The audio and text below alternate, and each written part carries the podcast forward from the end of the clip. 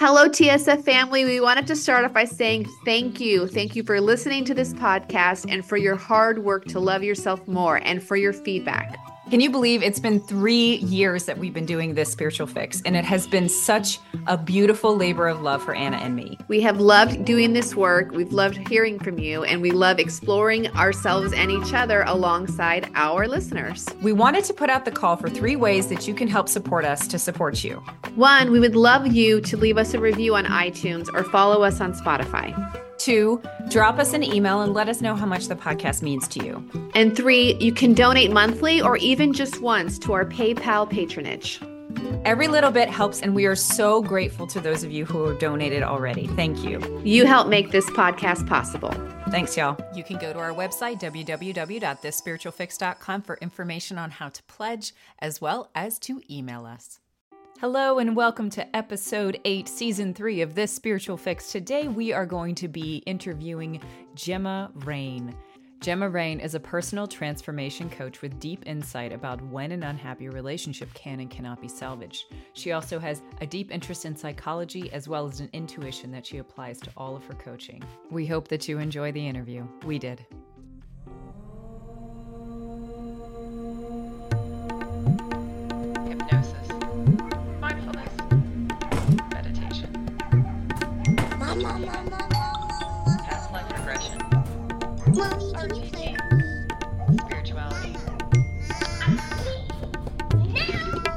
This Spiritual Fix.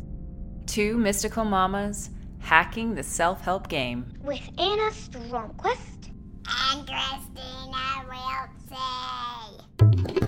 Hi, Anna. Hi, Christina. And hi, Gemma. Welcome. Welcome today to this Spiritual Fix. How are you doing? I'm good. Thank you so much for having me. Oh, thank you so much for being here.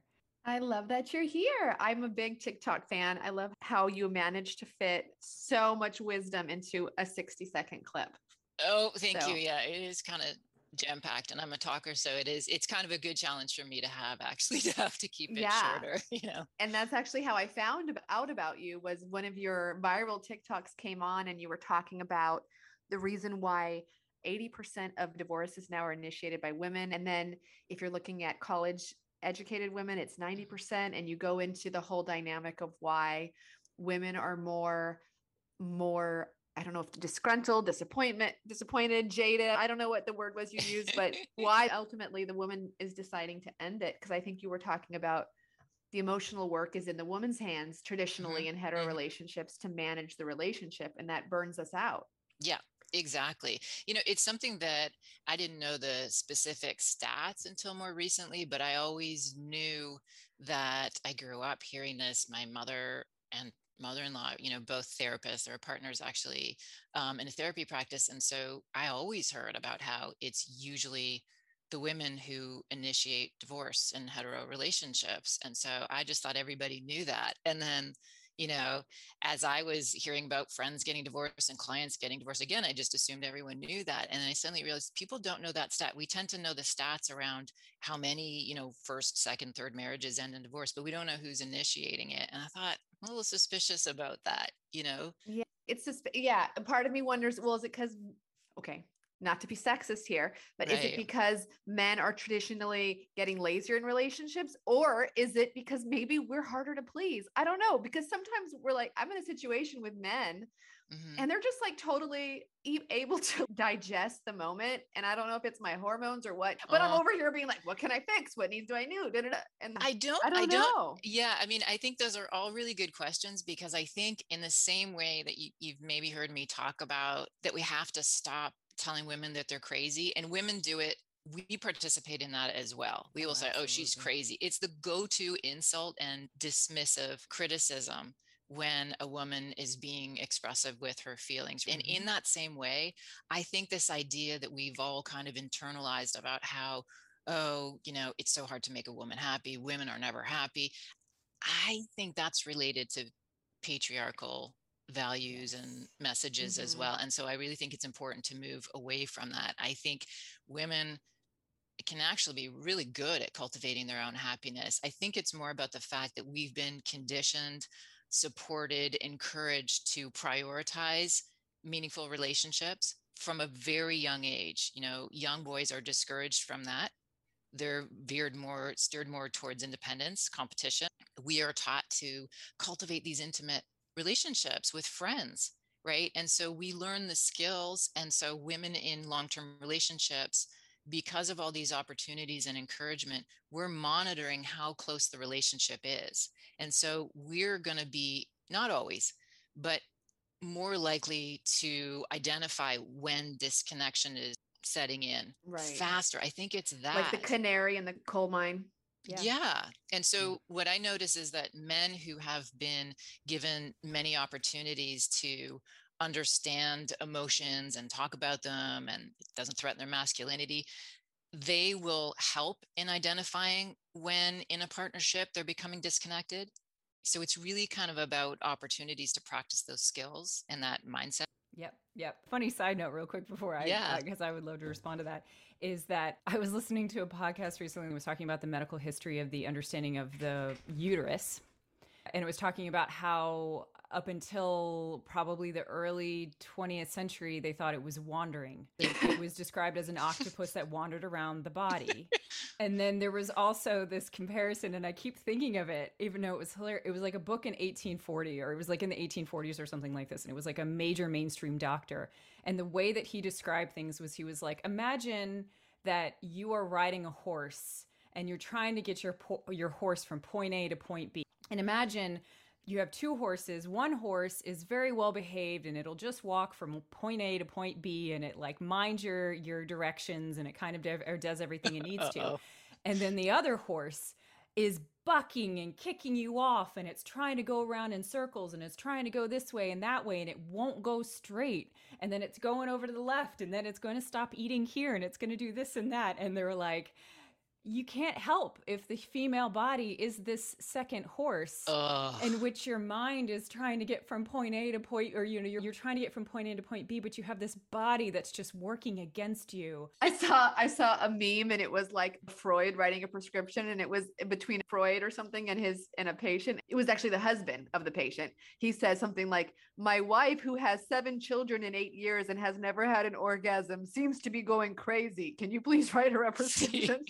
Yeah yeah but but to answer you know what you were saying like i think that you're absolutely right. I just went to my library and saw a book that was like how to take care and feed your husband for a happy oh. life right? And this oh book oh is God. not that old. Burn it. I wanted to go up to the librarians and be like seriously is do you never call for obsolete right. but at the same time like I believe that probably in the area I'm at, there's probably a lot of people who are still at that place where the yeah, there are. it is a mothering relationship that women are, are taught to cultivate with their children and their husbands, right? Yes, which is so destructive to physical intimacy and yeah, absolutely yeah. and you hear about it all the time and so even if you know so many women are saying i wish you know in heteronormative relationships i wish that my you know husband would would would express his feelings with me would be more vulnerable with me so could I, I, could have a sense of his inner being and then there are other women who are saying well i i was with a guy like that and i got to tell you there were times where i was like could you rein it in a little bit? That's too much emotion and so it's finding and so you know people talk about finding the balance. I think what it's actually about is if you're with a partner who is more in touch with his feelings but hasn't learned how to self-regulate to manage those feelings on his mm. own and he's depending too heavily on you to help him you know navigate those feelings you are going to feel like his mother. That's what we do for our kids when you know when they're young and they're learning how to to to self-regulate. So we need to be able to self-regulate and co-regulate. Yeah yeah. So in a way one of the best things we can do for the future is teach our sons to Absolutely. emotionally regulate so that their future partners, if they're hetero, mm-hmm. their wives or whoever, aren't having to do it for them.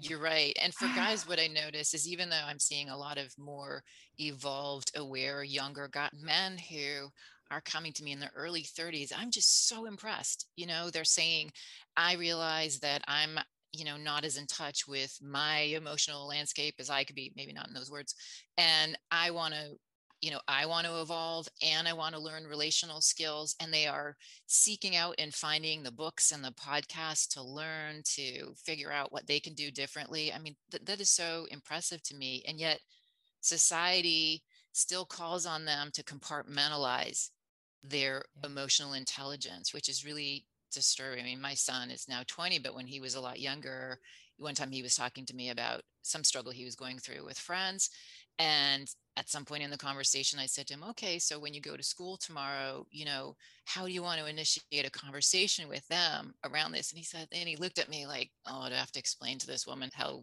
the world works. I was like mom there's no way that i can bring that up with them. It's going to make them so uncomfortable. Guys don't talk about that stuff right?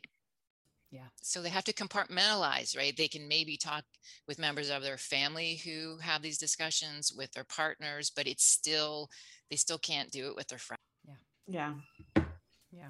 That's also the patriarchy, right? Which is you yes. Yeah, right. So so both people, this is the thing, both men and women are suffering mm-hmm. because mm-hmm. of that. You know, patriarchal pressure, you know, of what it means to be a man. It's I, I like Bell Hooks kind of description of patriarchal masculinity. I don't really love the talk about toxic masculinity mm-hmm. just because I think automatically it's insulting. If somebody started talking about, about toxic femininity, my guard is up a little bit already. Yeah, so I like the combination of, you know, patriarchal masculinity and then also feminist Liz Plank's description of mindful masculinity that that's i love that because men are being conditioned to not only feel you know alienated from other people in their lives their partners their kids but also from themselves so they are suffering you know in terms of who brings it up in the relationship the women are often going to call it out first but it doesn't mean that the men aren't suffering they maybe just don't have conscious awareness of how they're suffering yeah, Yeah. absolutely. Mm-hmm. It's it's almost like the masculine, you know, we before the episode we were talking a little bit about the divine masculine, divine feminine that exists within us. It almost feels as if the divine masculine is suffering from overexposure because of the patriarchy. I know that seems like a strange. Thing. No, tell me more about like, what you're thinking. Just you know how when something is allowed too much rain and doesn't have that balance, it can kind of grow in a way that is it, it, kind of overgrows, right? It's like it needs its checks and balance with the other part of it. So that's, mm-hmm. you know, and so then you see that interesting thing. I don't know. That's me going down a rabbit hole in my, like a weed's that not, that's not getting pruned or something. Yeah, kind of like a weed that's not getting room, something like that. I don't know. All of this exists in balance. Nature is looking for a balance in all things, mm-hmm. and we haven't allowed that balance to happen. So we're seeing it in all the people around us and all of our relationships we're seeking the balance within ourselves, but also trying to look at other people to create that. And so then you get with one partner, and that partner may have an overabundance of one, and then you're then compensating on your side, and then it becomes this dance. So yeah, would, yeah, yeah. Because so I think when you talk about balance, I often think of balance about relational properties, right? About a relational mindset. So I, I get what you're saying. It's true. You know, if it becomes too much about, again, the men are conditioned to to think that they have to handle everything on their own to be that the value is in their independence. So they're often not thinking in a relational way. Women are conditioned to think in a relational way. All right should i start with one of our questions? Yes hey. i could just talk with gemma forever. We yeah i know i know. so many rabbit holes so. We've been talking in this series about the divine masculine and the divine feminine so we've already kind of set up the definition of what that means divine masculine meaning you know, part of us, you know, male or female or non binary, we might have more masculine energy or more feminine energy in us. So we're talking more about those roles, like the person. So if we're talking about hetero relationships in mm-hmm. this culture, what do you think are the fundamental differences that men and women have in a relationship that lead to the communication breakdown? I think it's, yeah, it's a lot about that, that we've been conditioned to think that men and women are so different you know are there differences? Yes. However we're not as different as we've been led to believe. So in that social conditioning I, I, think what happens is it really limits our sense of self-worth. So men are you know given all these messages that they internalize that their worth is about doing is about being you know good providers is about their career success. And so even men who are in touch with their emotions who are really great connectors, very skilled at that, they will still describe their strengths as related to doing. They don't get that their value is about being and then for women we receive all these messages that we internalize that our value is about prioritizing the care of others and and neglecting the care of ourselves and so we then feel selfish if we prioritize our own care. And there's more awareness around that now in terms of the importance of caring for yourself, nourishing yourself in order to be able to show up for other people as well, to not get resentful.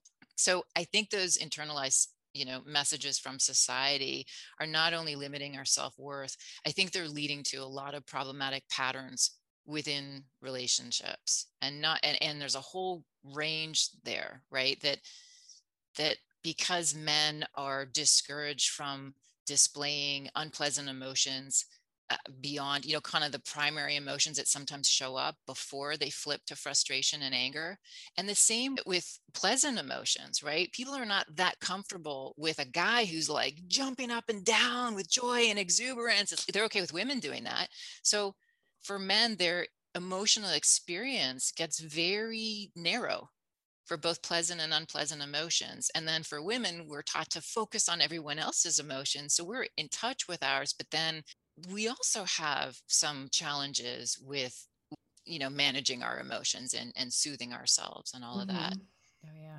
Yeah. Mm-hmm. I'm just genuinely convinced that there's probably huge swaths of generations of even, especially like I'll use my, as an mm-hmm. elder, I'm on the cusp of millennial and elder, uh, uh okay. millennial and Gen X, but are that just have literally developed no emotional maturity in that way. That ability to self regulate, that ability to do all that. There's just so many people who are just operating that way. Some people don't discover it till mm-hmm. they have mm-hmm. kids, right? Yep. Yeah. yeah. I agree with you. Yeah. Yeah. And, and so the, there's all kinds of, as we know, all kinds of numbing behaviors, avoidant behaviors, you know, trying to avoid the emotions that we don't trust we can move through. We don't yeah. think we can handle them. Yeah. Mm-hmm. Understanding the problem is part of it, but then I guess healing or transformation is the second part. So if a man is aware of this, okay, a man's listening right now, he's wow, you know, I can see how society has made me have a really small amplitude in my range of of what are acceptable emotions. No, knowing that how can someone step into feeling more emotion? It, it just seems very abstract. Is there a how to or there some hacks? Well you know i refer to some of the people who've been researching this and written great books on this like Marc Brackett's book permission to feel.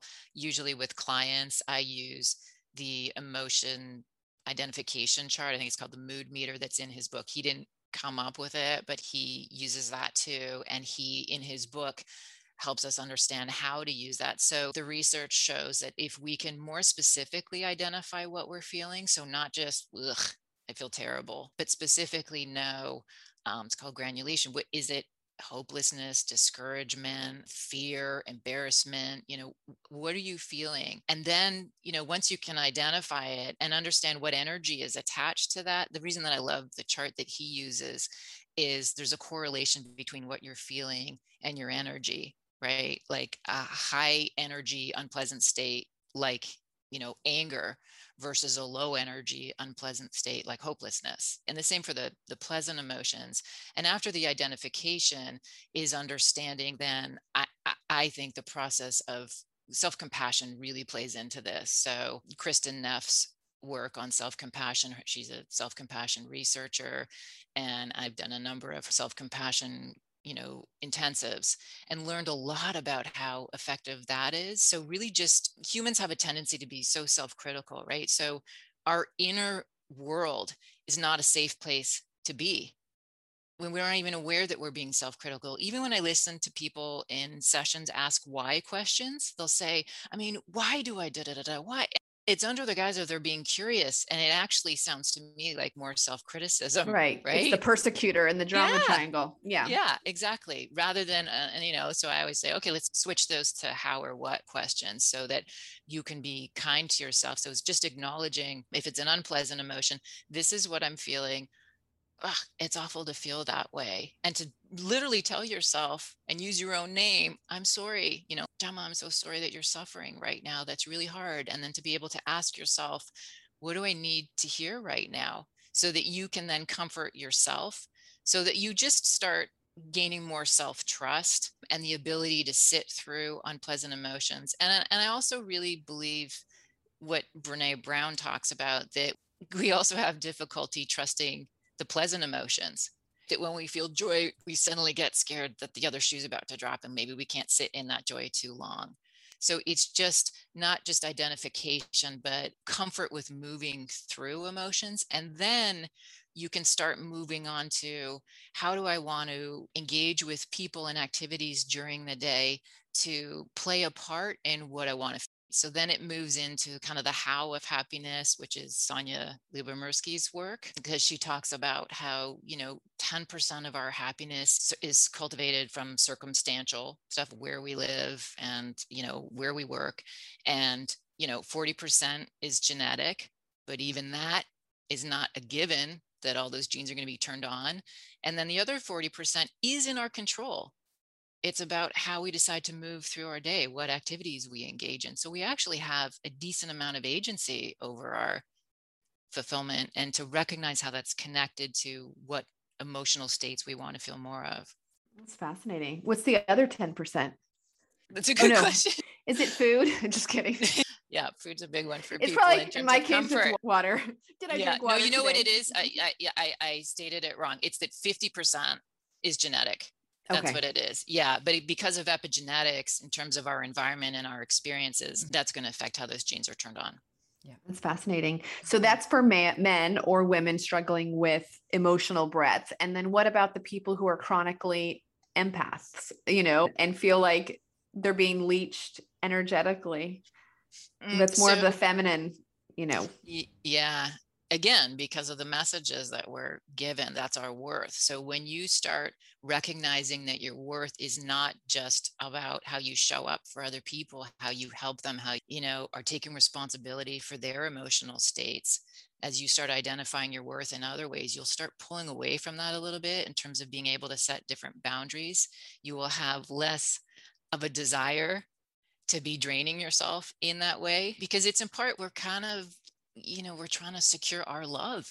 Yeah, it's a worthiness thing, really, it when is. you overgive and overperform. I think. Yeah. That, yeah. you know, if I really show up for someone, if I'm really helpful for them, then how could they possibly ever reject me or abandon? So as you become more self-loving and self-secure, then you can kind of hold your own boundaries because you're like, well, I don't, if they leave me, who cares? I got my yes. back. Yes. Yeah. Yep. Yeah. Okay. Exactly. I was just reflecting because, you know, one of the things I talk about a lot on the podcast and everything is how I feel more the masculine um, expression. And then when I have to go into the mother role, I find it's very difficult for me to switch between the two. Mm. And so mm. it's almost like that within my own compartmentalization, I, I have a difficulty with doing that. And so what I've tried to do is cultivate a mixture between them so that my masculine isn't quite so starkly, you know, so it doesn't feel like such a jarring switch between the two, if that mm-hmm. makes sense. I don't know. Have you ever come across anybody with a similar? Well, uh expression? You know, it's interesting. I was actually just thinking about, you know, I'm aware that kind of towards the end of, or maybe even throughout my marriage, that I think that my kind of masculine energy got a little elevated. And, you know, my ex is a very caring person. And yet I think, I think I didn't trust that you know because my childhood stuff and yet i also have a very strong maternal energy so i was thinking about what you said and i'm like i guess there's different ways that can I'm a terrible compartmentalizer. I don't, I wish I was better sometimes. I think in like denial, it can be such a great coping skill and I don't know how to do it. So I just feel everything so intensely good or bad. I'm just kind of interested in what you just said in terms of the compartmentalization of that, because I think I was holding both of those things at the same time and then it kind of and how did that like then lead to, to how did that then affect your relationship just if you don't mind? Or you can oh i don't it think it was great. I was i was kind of like maybe alluding to that because he is your former partner but. yeah. No i don't think i think my part in it is that it's that feminine energy in terms of understanding that in part it's about knowing how to receive mm-hmm. and trusting that the other person will give in that way. And so you hear all this talk about, you know, lo- Gary Chapman's love languages, and so many men. I cannot tell you how many men in sessions will say, Well, my love language is acts of service. I don't know that it is. I think that you've been conditioned to think that way. And so you see this a lot in relationships, right? So I could see with my ex, very kind, man, a talker. I mean, we were really connected for a number of years. And he might have said that his love language was acts of service. We never had that conversation because he would oh, he would book appointments and he would, you know, all that kind of stuff. In terms of the emotional care, I think I never learned again, an empath how to mm. really trust it and let myself receive it and let that person give it however they're going to give it. And yeah. so I think I would kind of put up some armor of, I, I got it. I can take care of my, you know. Yeah, no, that makes a lot of sense. That makes a lot of sense. So Thank then you. they don't even know their way in. And that's the interesting thing. That's what struck me when you said that as I was like, okay, so the divine masculine is is an outward thing. It's a doing thing. It's it's moving someplace. It's not a vessel for anything other than the movement. And then the maternal yes. is also that outward thing. So where is the vessel? Where's the receptive vessel in either of mm. those you know. Yeah, there right? you go. Good. Yeah. Thank you for making that connection. For no, it just struck me. I was like, it's true. You're right. I was reflecting on your story and being like, oh yeah, I don't have a receptive vessel. Where is that? Uh, I, I love that. That's exactly it. So that's one of the things that I love about the interim period in between relationships that I'm in right now is it gives you that opportunity to reflect on all that and learn how to receive and learn how to give to yourself. Yeah. Yeah. Mm, absolutely. Nice. One of the things you talk about in your viral TikTok, the one that hit like 5 million, was you're talking about how many men nowadays, when their wife comes, or many husbands, I should say, nowadays, when their wife comes to them saying, I'm ready for a divorce, I want a divorce, they say, and you put it, you know, you quote that they've been blindsided, even though mm-hmm. that the wife has been mentioning all along how unhappy she is in the relationship. Could you talk a little bit more about that?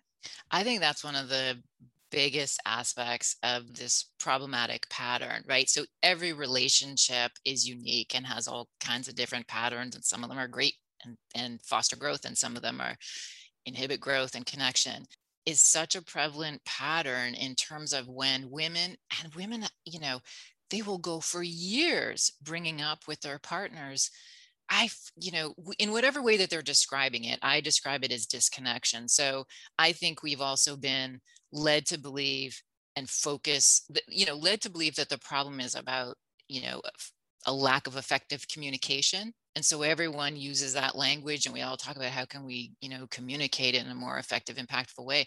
I don't actually think that's the issue. So I think we haven't been identifying the problem accurately. I think it's about a crisis of connection in the relationship and, and effective communication is one of the foundational tools to help us reconnect. So every relationship is going to have phases of disconnection of rupture and it's learning how to learning the skills in order to reconnect. And so in this the part of the pattern that you mentioned, women will go to their partners multiple times to say something's up. This doesn't feel good you know and mm-hmm. sometimes they're not doing it in the best way sometimes it's coming out as blaming and criticism and but a lot of the time they're being quite sensitive about how they don't want to hurt their partner's feelings they don't want to come across as insensitive women will say to me i'm worried i'm going to cry and then that's going to be upsetting to him i was told after my split with my ex that he couldn't really hear me because i didn't cry because I was talking to him in this tone of voice. So I'm like, we can't really win, you know? Right, right. And so they're either directly dismissed again with this very misogynistic message of you're crazy. Mm-hmm. This is a very common thing where men, and they don't even think they're being unkind half the time when they say that you're crazy, you don't know what you're talking about. This is just a phase, you're blowing things out of proportion, you know, really direct dismissal, or it'll be more indirect, like it was with my ex, where in the moment he was very compassionate. You know, it was, I hate to hear that you're feeling this way, that you feel alone in the relationship, that you feel abandoned. I hate this. And then, you know, the very next day just kind of went on about his business as if we never had it. And I think, in fairness, sometimes there's no action taken, no revisiting of the woman's uh, lack of satisfaction because he doesn't know what to do. And right because men are sensitive to feelings of inadequacy, if they don't know what to do, they may really avoid the situation altogether. But the way that it feels to the woman as a la- is a, as a lack of care, so it doesn't get like, resolved. Yeah, I feel like okay. And put the analogy as if you only have two choices, like you only know how to do one or two things. I, I can't think of a great analogy, but like you only know how to hit a, the pool ball in that hole or that hole, Mhm. but there's six other holes. Mhm. And I feel like, you know, the men are taught to only hit it in this one hole. They can't comprehend or navigate the possibility of other holes. It's like something structurally in the brain needs to change to even open up to the idea that there are other ways. If your husband had said to you, well, just give me the list, just tell me what I need to do, I'll Mhm. do it. That was Mhm. that's not the thing because you're then, you know, giving I him a map that. to the pool table holes, right? So it has to come from within. It has to be a transformation from within, I think, on the partner's behalf. For anything to actually shift, it has to be transformational because otherwise they're just going through the motions, but they're still just putting that same ball in that same hole, if that makes sense. No, it it it it does absolutely. It's about personal and relational transformation. It's both. So people get so focused on, you know, the relationship, and they each have to transform personally because they're both playing a part in the pattern. And so what you're talking about, I love that you said in terms of something in the brain needs to shift because I'm really into interpersonal neurobiology. And you're right. So I think they're feeling a state in that moment, right? Their threat response is kicked in.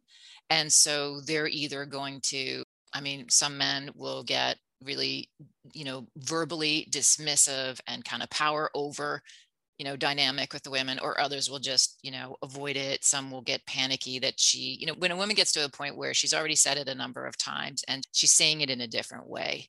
And she's saying, I don't think I can do this anymore. Then sometimes, often the men get really scared. And so they're still in a threat response, but they slide right into all change. And so, in terms of what you're saying with something needs to shift in the brain, it's about that both people have to identify that there's a problem and that once they've identified that there's a problem both people have to take responsibility for the repair and the growth and the nourishing of the relationship as long as that still remains you know on the woman it's these patterns are not going to change It's, you can only shoot it in that one hole. What do you think about? Well, meditation is one form of transformation. What do you think about microdosing? There's a new series out on Hulu called Nine Perfect Strangers, and how, because you're talking about the neurobiology and how microdosing on, I'm going to say it wrong. What is it?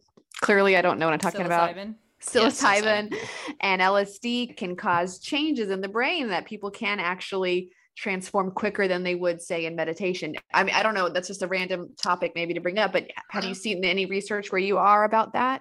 yeah i mean i'm always kind of open to learn more about you know current practices and at the same time it's like this whole thing about like hacks life hacks spiritual i'm not really you know a big fan of that idea uh, of bypassing spiritual bypasses those kind of invest in the growth i'm not saying don't if you want to try it go for i mean i know a lot of people not a lot some people who have tried ayahuasca and i and i listen to the stories of it and i'm like you're trying to most of the people that I know, and they will, even though they maybe enjoyed the experiences, they will get to a point where it's like what they gained from the ayahuasca experience, they didn't then integrate in a Mhm. transformational way. And they're like, so I'm like, it just feels a little bit like bypassing the psychological growth to Right. me, Yeah. trying Yeah. to take a shortcut. Yeah. Can, can I ask a question about relation, relational versus personal? Because I've had a lot of conversations with women, whether they're friends or clients, and it's interesting because I feel like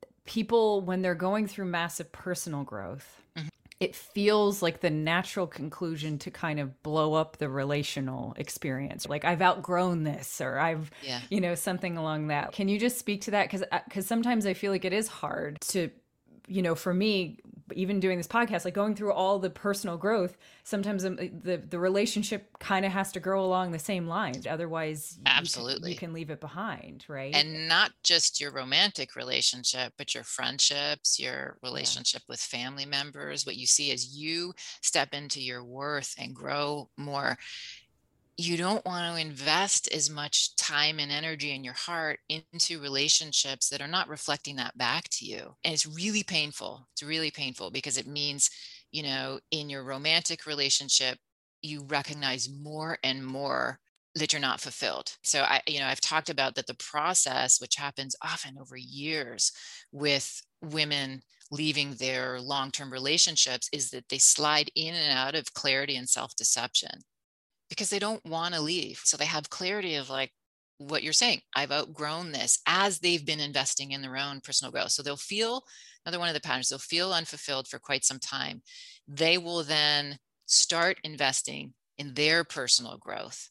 And if their partner isn't doing the same, they're going to go in different directions, right? Mm-hmm. There's they start to speak a different language. They have different, you know, awareness, different relational skills, different you know personal growth skills. So yeah that that does happen a lot. You know that's why both people i think for life i wish people could understand this that for life it's beneficial to invest in our personal growth and relational mm-hmm. intelligence and growth.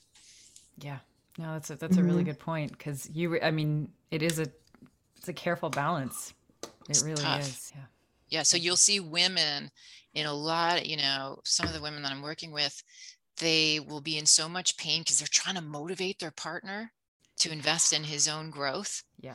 And they're trying, and they're so discouraged, and, and you can't. It's gotta be, it's gotta come from his own intrinsic motivation. And maybe that, like you were saying, like that moment when you say it in a different way mm-hmm. and maybe their reptilian brain turns on or and they're like oh god yes absolutely and it people, fascinates yeah. me sometimes when you just like give an analogy.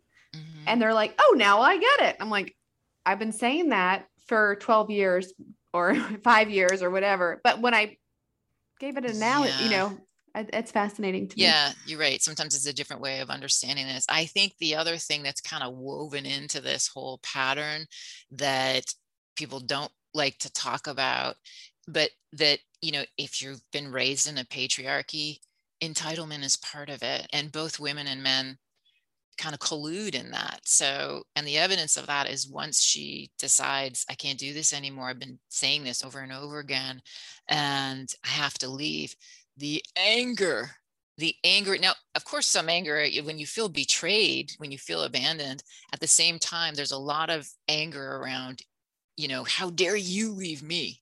Entitlement really kicks in. And so I do think that's playing a part. And again, it's not to vilify men they've been you know like steeped in patriarchal messages, right, around male privilege. So when a woman is saying, I'm not happy, I think entitlement is also playing into that in terms of them, you know, not really getting that she might leave if it doesn't change. Yeah. Yeah. Because so yeah, yeah. Go, ahead. Uh, go ahead. go ahead, Chris. Did you want to? I didn't, nothing. So here's a question When do you know that the relationship is beyond repair, that you have done all your internal transformation or your partner has and you're just I guess I guess the question is when do you know you're not happy enough or when do you know the relationship is over? You just it's so different for each person. However, there's there's often some final moment, like I call it kind of the straw that broke the camel's back moment, and it could be something really little that doesn't even register for your partner and you know, the woman goes, "Oh, I see what's going on here."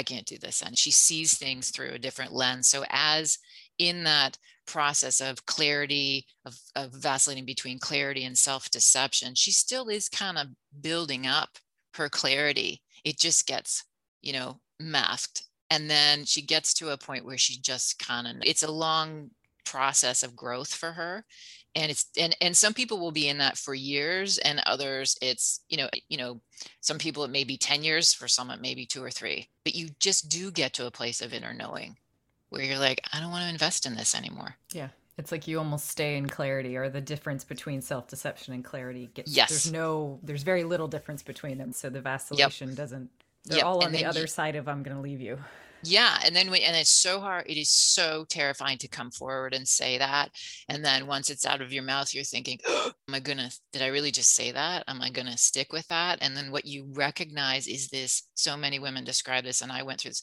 this feeling of levity and so it's really confusing to your partner because it looks like you're just suddenly skipping down the street when you're about and you're still in pain but you're telling your truth and you're not deceiving yourself anymore so you do feel lighter and you also it also validates even more. This is the right decision for yeah.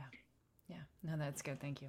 So another question i have could be what can a conscious masculine conscious man do to prevent the marriage from dying? Or can i guess he can only work on himself. Maybe i'm answering my own question. He can really only focus on himself. Or are there things a man can do to prevent the death of a relationship? And then i'll ask the same question for women yeah, I think it's I think it's both. I think it's investing in his personal transformation and in the relational transformation and, and it would be great if from you know earlier on in the relationship both people decide to invest in the growth and the nourishment of the relationship so that they can then navigate some of the ruptures together so that it's not on the woman to monitor how close they are and then what to do about it and then how much progress they're making and then motivate her partner to invest all of that. And men with higher emotional intelligence who have grown up around people talking about aspects of relational intelligence they just kind of jump in to do this more naturally. Yeah it's interesting. I saw a so much of our influences from social media. Oh, I just yeah. heard this. I don't know if it's true or not, but I'm going to tell you the story anyway because maybe we just have a zillion archetypal stories now as opposed to just 12. Yeah. you know, in this day. It was a it was just a story about a couple who they were both in really bad spots, but they were together and they're just like, we're going to go away for two years. And mm-hmm. they just, I don't know if they had planned it for two years. And then as they came back, they had done their work. But in that case, they had to separate. Yeah. You know, they had to separate yeah. with a plan to get back together. But it was what was necessary for them to do the work they needed to do for the personal work so that then mm-hmm. they could come back together as a, as in the healthy relationship and then concentrate on the relational work. Yeah, because it is so difficult to shift patterns like these you know these reinforcing feedback loops in relationships right that each person is playing a part in and the more one person a does something it affects person b in this way then person b does something that affects person a even more in that way and it's really tricky to shift them when they've been going on for decades. Yeah. No that's that's eh, it's an interesting it's just an interesting prospect for me to think about it in terms of because I, I think of community and then personal work like i think of the inner work and the outer work but in this way I don't know. You've given me a really good perspective on that. Thank you. It's both. Yeah. yeah. Like we really need both. Mm-hmm. Yeah. Yeah. We absolutely do. We absolutely do. I think the number one trait to look for in a partner, if someone listening is single, is finding a partner who's willing to self reflect because self reflection is really where transformation begins. It begins with first being able to even look at your shit. So because the body can change we're all going to age so many other things change but the ability to self-reflect i feel like by the time you're an adult and you're dating you can you either can or you can't. Mm-hmm. so that would be my number one trait to look for. What would you say are the best traits to be looking for in a partner to anyone listening who's single? You know again because i think kind of relationally i think in terms of paying attention to to the interplay between the two of you. So I, I agree with you that self reflection and awareness and a growth mindset and all that is really important. And at the same time, it's the interplay between the two people, you know, that we have, I think, for both people to have spent some time gaining an awareness of what their wounds are from childhood to understand what is triggering to them and to know how to take care of themselves through those triggers to know what their reactive patterns are. I mean that is just such a that is playing out in every relationship. And it's so interesting to me that you will talk to people who've been together for years. And when i ask them that question right in couples coaching and they look at each other and they don't know what each other's triggers are they don't know what their own are they may have some awareness around stuff that happened to them in childhood but they haven't connected it to their relational pattern. So, in terms of must haves for a person, I think it's so, I think it's also very personal based on what your, the intersectionality of everything, what your experiences have been, what would feel really painful for you and what would feel good for you. I mean, I think of in terms of what's growth fostering, what, what adds to your self worth, you know, and, and an interplay with someone else that is additive to your self-worth and your fulfillment paying attention to how you feel when you're with this person. Yeah i love that. Thank you. That makes a lot of sense. I have two questions. I, can you tell us about your coaching about your life coaching business and kind of what you offer for that so that we can let people know if they're interested and also just because i'm curious? So i take an approach from a desire to shift the growth paradigm which mm-hmm. currently exists, which is that growth is linear. I think that's problematic. I think it leads people to be self critical. It's based on like childhood development, right? The way that children develop because the way their brain is developing. And I think that growth is more fluid and associative. And so I, in thinking about that, I got really fascinated by the structural integrity of a web, of the orb web, because oh, yeah, what yeah. came to me was like, that's what I think growth is about. And so the more research I did on that, the more I really understood that like a web is a, a damage tolerant system that you know the spider thinks that the damage is localized and she doesn't I just let that, that damage sit she scurries over and she repairs it and each strand in the web is made it's made of a different type of material so that adds to the structural i'm integrity. getting chills because you just are? yesterday i had a vision of a spider web you did being the analogy of how we relate to people Oh, so, that's so beautiful. I'm so happy you said that because sometimes yes. I think people are like, "What?" No, because uh, because we're I was thinking how we're all attached to people in yes. so many different ways. Yes. And they can pull on different strings and we can pull on others and how yes. we're all attached. And if you have beef with one person over here, it's not isolated. Everyone on the web is affected by that dynamic. I agree. So I call it my web of well being. And so for me, you know, I'm also very intuitive. So when I'm working with people, I'm going to focus on what they're bringing up in that session, but yeah. overall, in terms of the different components of that web, you know, there are the anchoring threads, which I really think is your relationship to yourself. So, just as an example, expanding your self worth, you know, the skills of secure attachment with yourself, self compassion, self regulation, you know, self directed neuroplasticity, right? All of that to improve the relationship with yourself and then to identify your core values and understand if you are in alignment with them where they may be being compromised. And then the interesting thing the other thing i love about a web is that what adds to the strength of it is actually that it has a second frame in it. And without that frame it wouldn't be able to you know withstand gale force winds and all of that. It appears quite quite quite fragile, but it's not. It's right. so strong. Flexible, and so but... mm-hmm. exactly. and it's flexibility that also adds to its strength. And so when we get very rigid, we get very narrow minded, right? We move away from innovation, creativity, growth. And so we also want to be flexible in the way that we respond. And in terms of that second frame, I really think of that as our interactions with other people, as our relational intelligence. and then also work with people on identifying their strengths and really understanding for most people i find that some of the things that their strengths that they're leading with are actually different are actually you know adaptive strategies to trauma yeah. and so then that means that in leading with those strengths it's not actually as fulfilling to them and then right. some of the strengths that they had as young children were shut down, were told that they weren't as valuable. So some of that work and then all the you know behaviors and practices that kind of connect all of this so that people move towards a greater sense of well-being an understanding of what their inner resources are and that they can tap into those inner resources at any point in time you know and yes an assessment and an expansion of external resources and the interplay between the two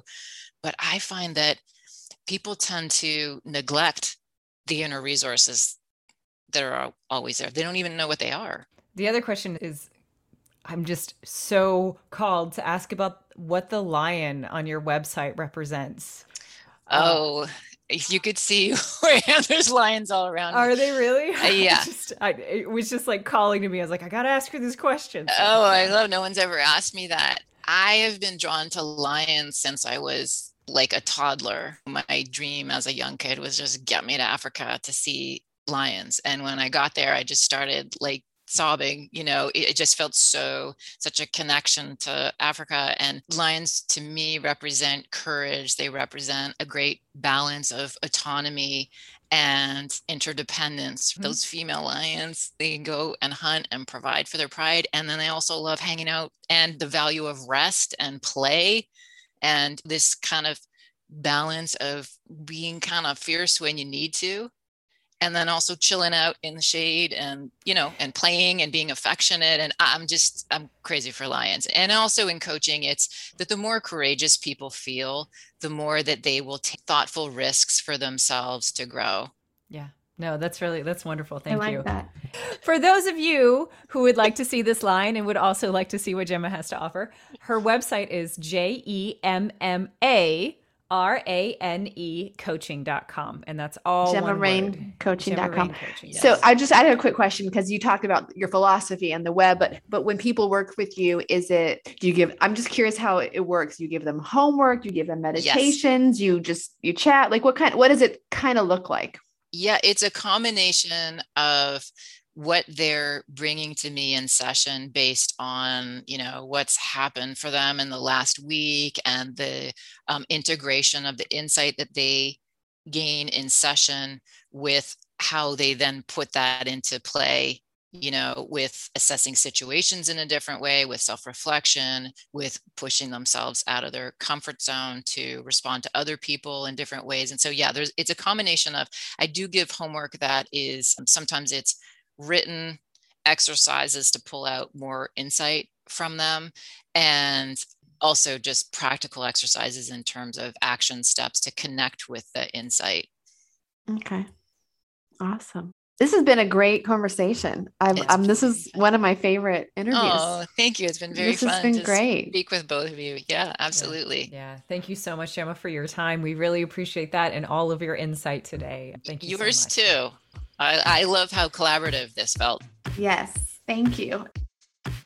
If you enjoyed this episode and are interested in working with Gemma, you can go to Gemma Rain Coaching. That's J E M M A R A N E coaching.com. Have a great day.